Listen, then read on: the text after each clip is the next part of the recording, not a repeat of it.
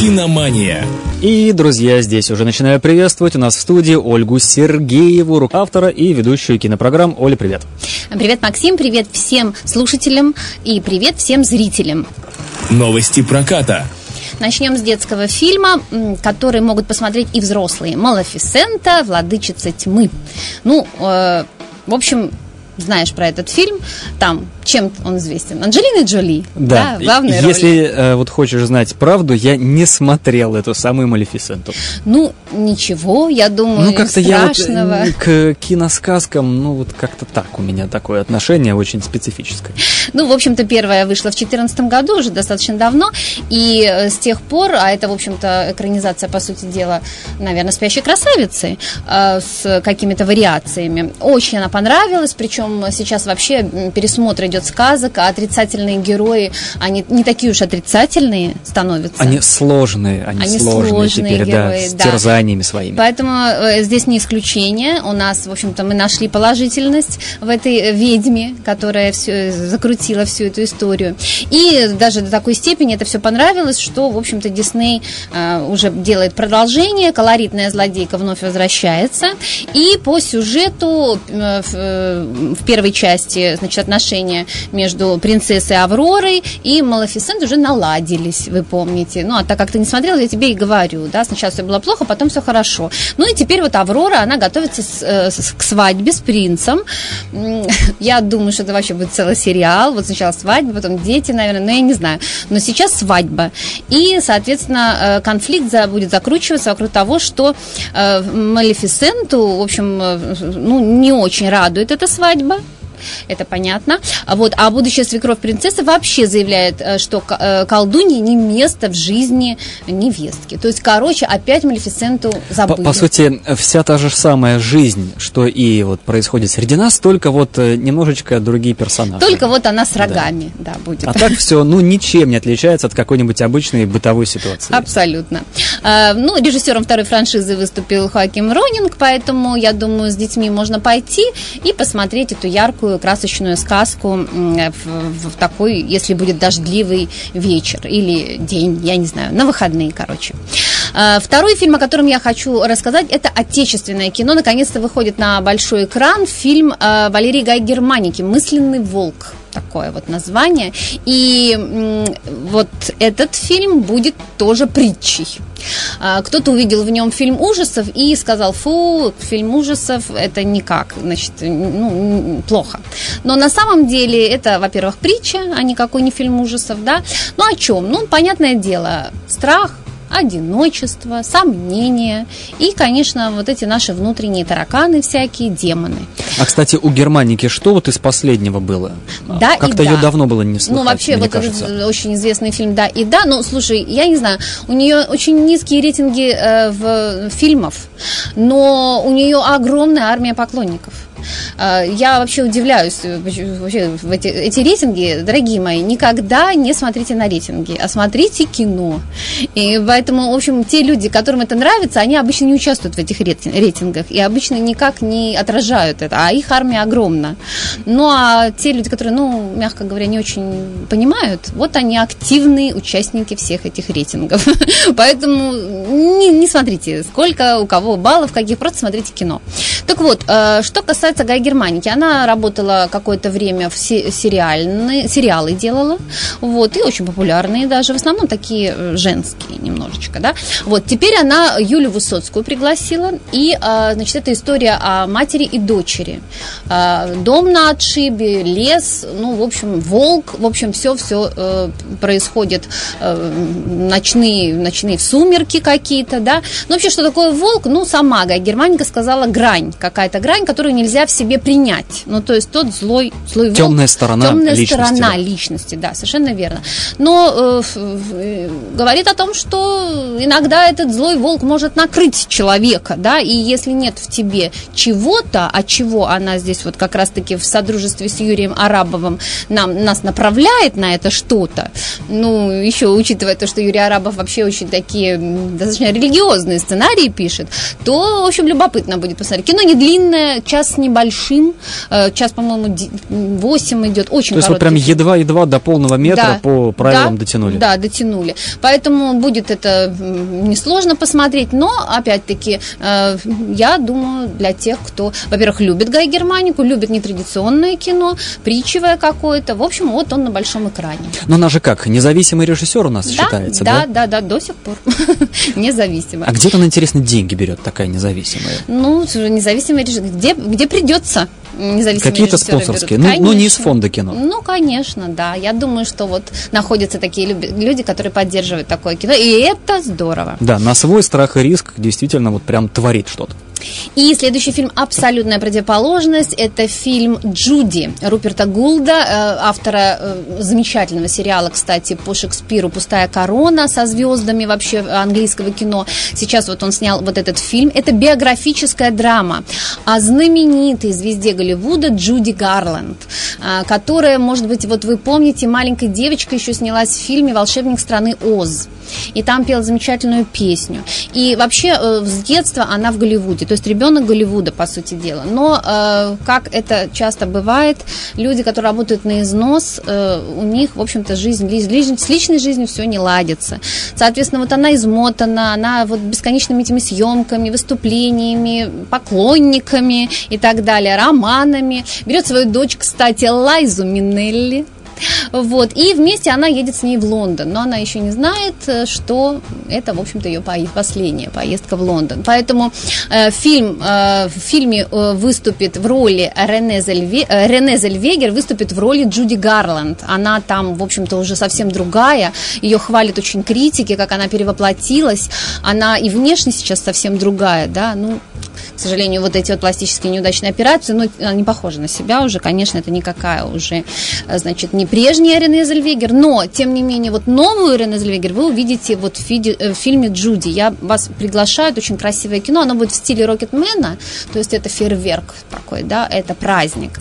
Ну, и плюс еще вот такая, ну, история, о которой вы, может быть, и не знали, поэтому сходите, посмотрите. И, наконец, последний фильм, о котором я сегодня хочу рассказать, это азиатское кино. Это фильм «Прощание», который в Сэнденсе на ура пошел, на фестивале в Сэнденс. И американ, за американский прокат отвечает дистрибьютор эй двадцать четыре, а это обычно такие очень хорошие, качественные, независимые фильмы.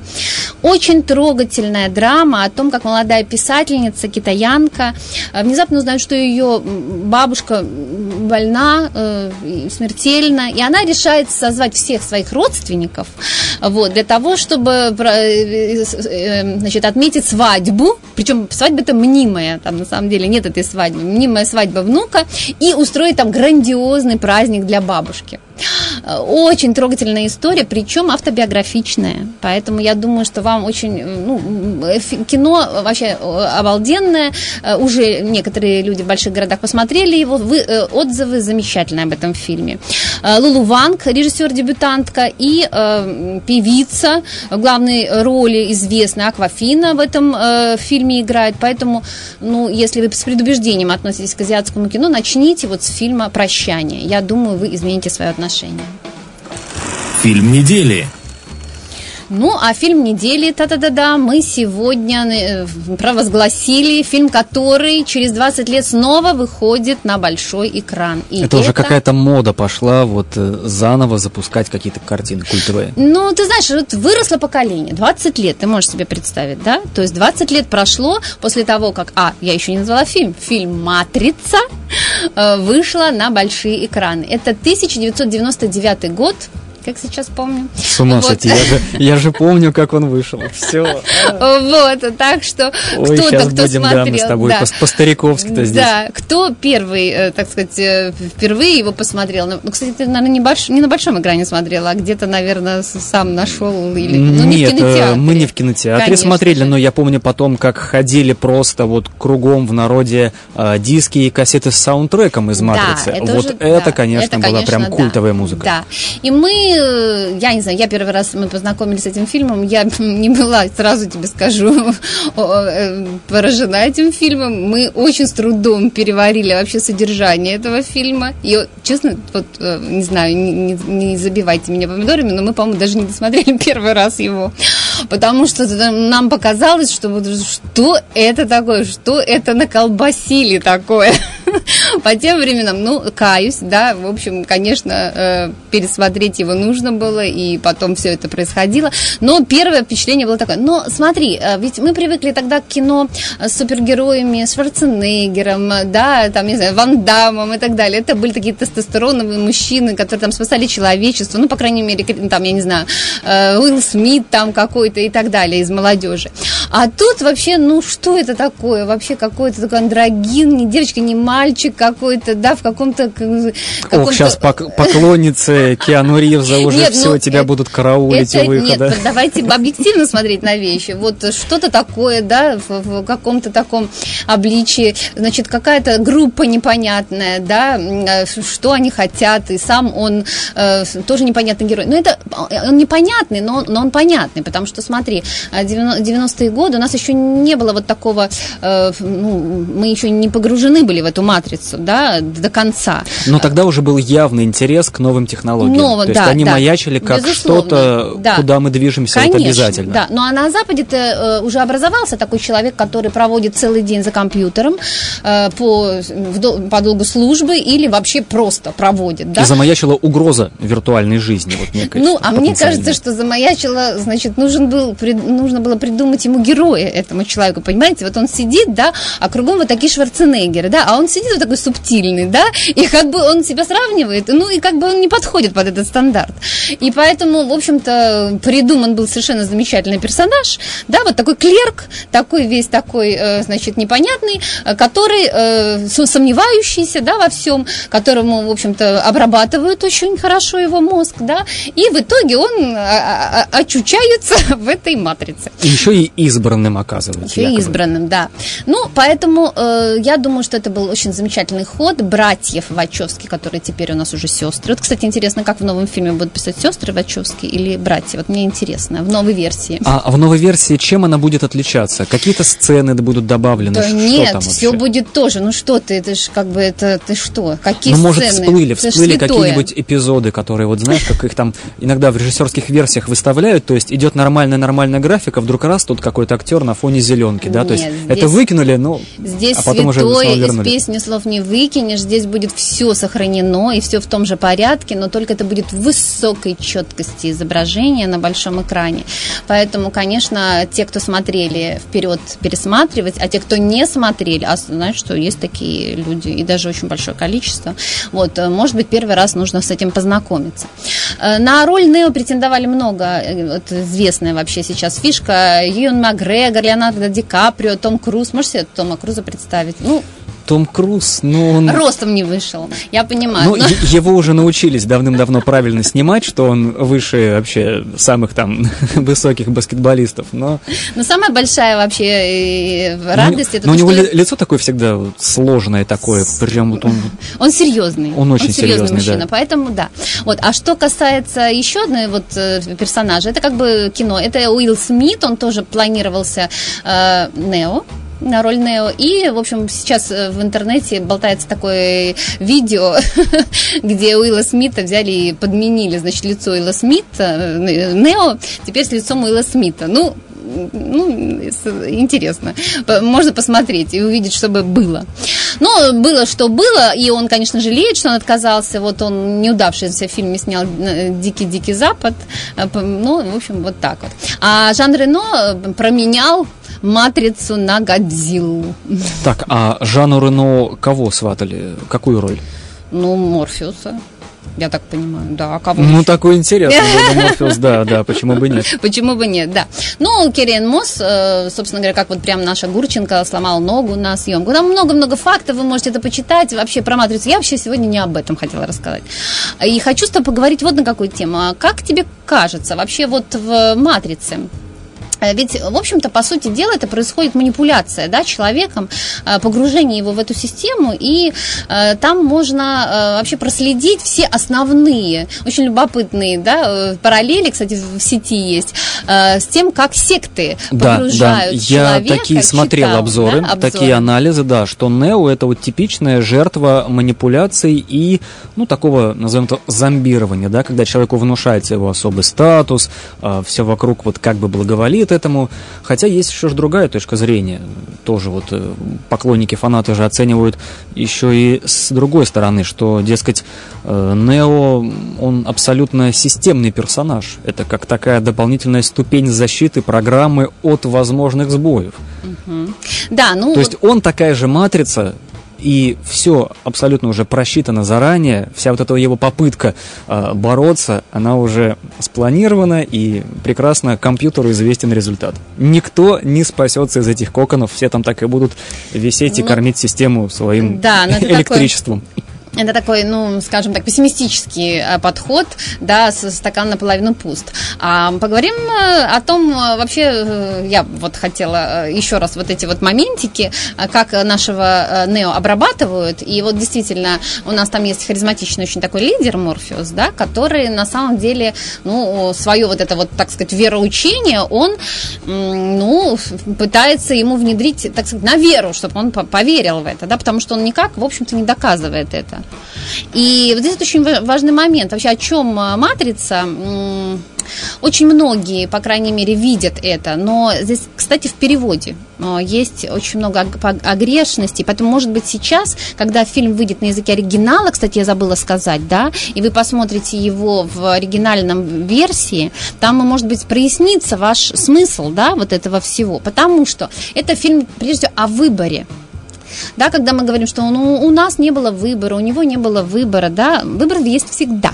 Ну, было Выбор... же две таблеточки. Было да. две таблеточки, понимаешь? Вот в чем дело. И а, когда мы бьем, а, так сказать, на чувства, а человек вообще-то слабое в этом плане существо, да, и поэтому а, очень много решений он принимал именно под воздействием чувств, а не, так сказать, разума.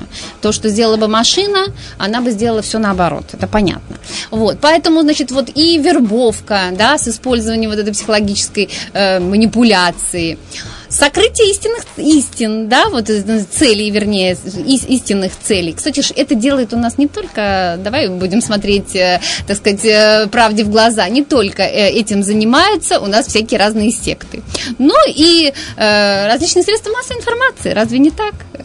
А так вообще сейчас устроена вся система, и, видимо, вот, вот тогда это уже прекрасно да. все понимали, оно и тогда прекрасно работало уже Конечно. на протяжении многих десятилетий, да. как только появились вообще первые способы хоть какую-то информацию на расстоянии передать. Да.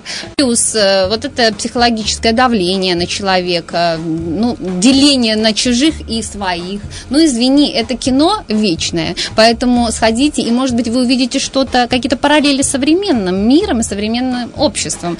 Я думаю, обязательно увидите. Ну, а сегодня мы еще разочек... Вопрос наш связан очень тесно с фильмом, про который мы да, говорили. Да, повторяю, Оль. Настоящее имя Нео назовите, главного героя из фильма «Матрица». Ждем ваших ответов. Ответы ждем в группе «Радио Весна» ВКонтакте, в комментариях под анонсом программы «Киномания». Скорее, быстрее заходите, как на самом деле зовут Нео, вот этого вот молодого человека, который принял решение и соответствующую таблетку. Так, у нас в качестве композиции группа «Смысловые галлюцинации», «Мысленный волк». Ну, еще раз, почему этот самый волк?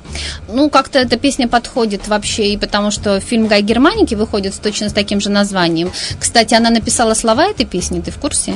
И она сняла видеоклип для «Смысловых галлюцинаций» тоже. В качестве режиссера работала. Поэтому, значит, выбрала этот фильм, вернее, эту, эту музыкальную композицию, но она еще, мне кажется, еще и подходит и к «Матрице» чем-то, потому что там тоже все об этом. И о смысловых галлюцинациях, и о мысленном волке. Поэтому смотрите хорошее кино и становитесь лучше.